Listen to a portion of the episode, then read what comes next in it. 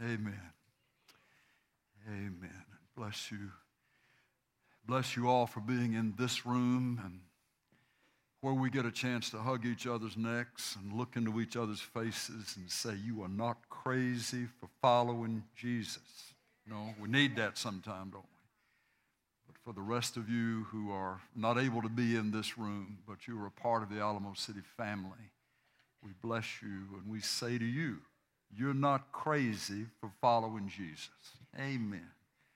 Now, as we came into this year, there has been a sense in our hearts that the Lord was calling us, calling us to the place of prayer.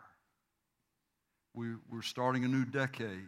We've got a presidential election that's upon us a number of things in this country going on, but a lot of things happening personally in our own lives. And the Lord, I believe, He's just saying to us, call my people to prayer.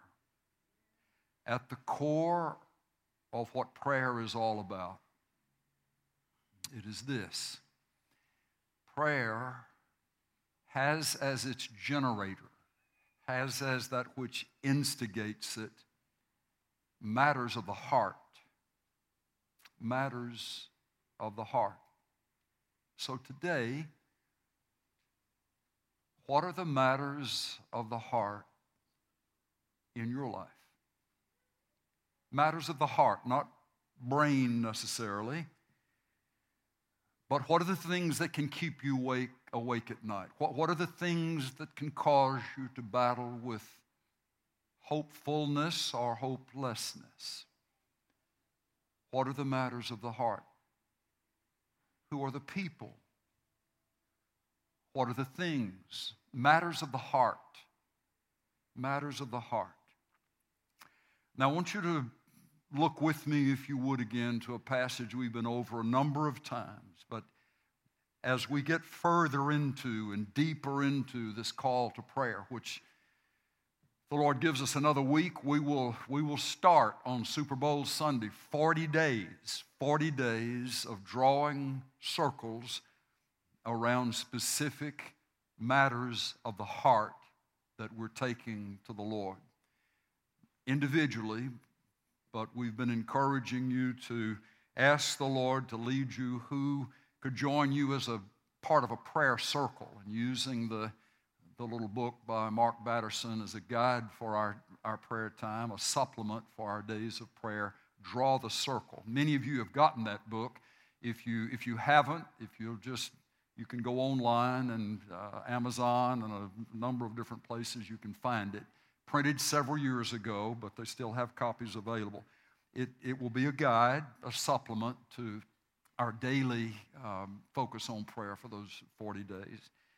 Hope you will get a copy of that. And as, as the Lord leads you to invite ones to be a part of the prayer circle with you, you can encourage them and you'll be able to encourage each other uh, in that way as you, as you pray.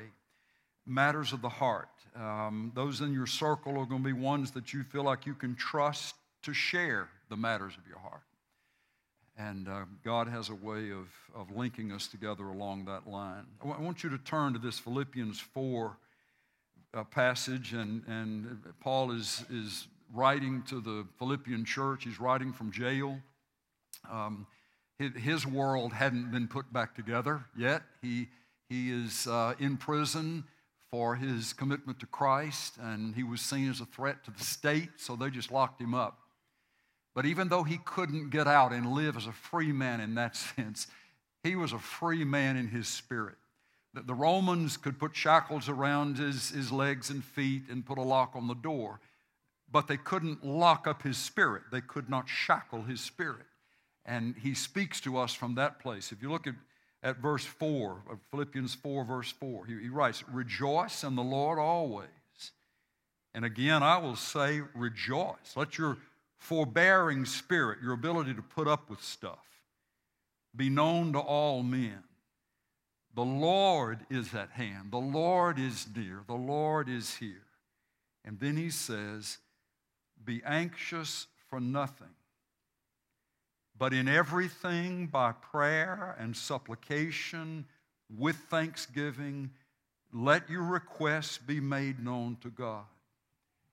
And the peace of God, which passes all understanding, will guard your hearts and your minds in Christ Jesus.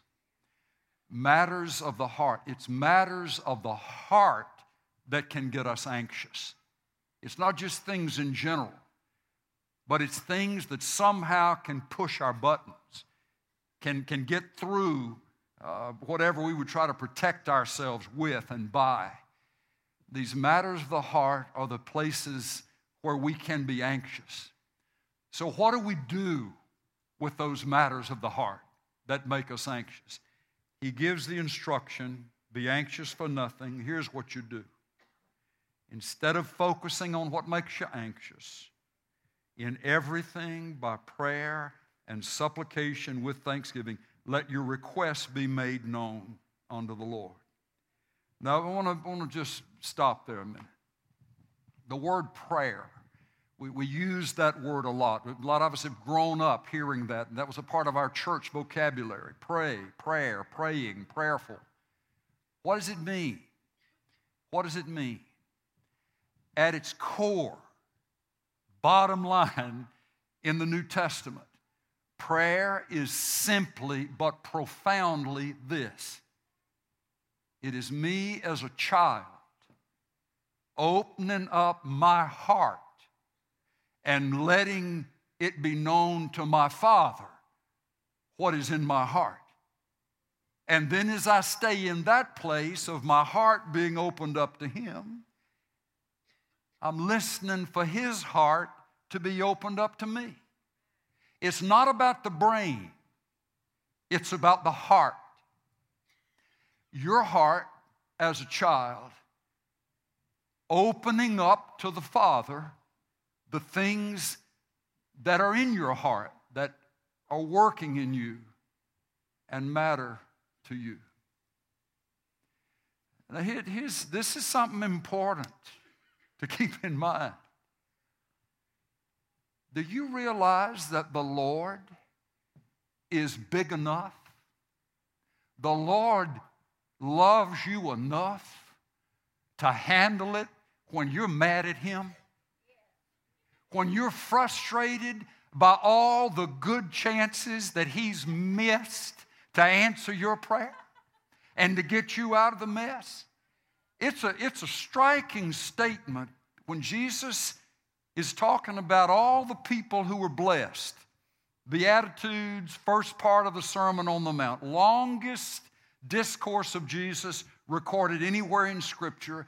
And right off the bat, here's what he says Blessed are those who mourn, for they shall be comforted. In other words, the trigger to getting your comfort is to mourn. Well, we mourn in all kinds of different ways. Some folks sull up, some folks get quiet, some folks get mad. Some folks holler. Some folks want to write poetry. Some folks just want to stick the head under, under the covers and never get out. But the Lord still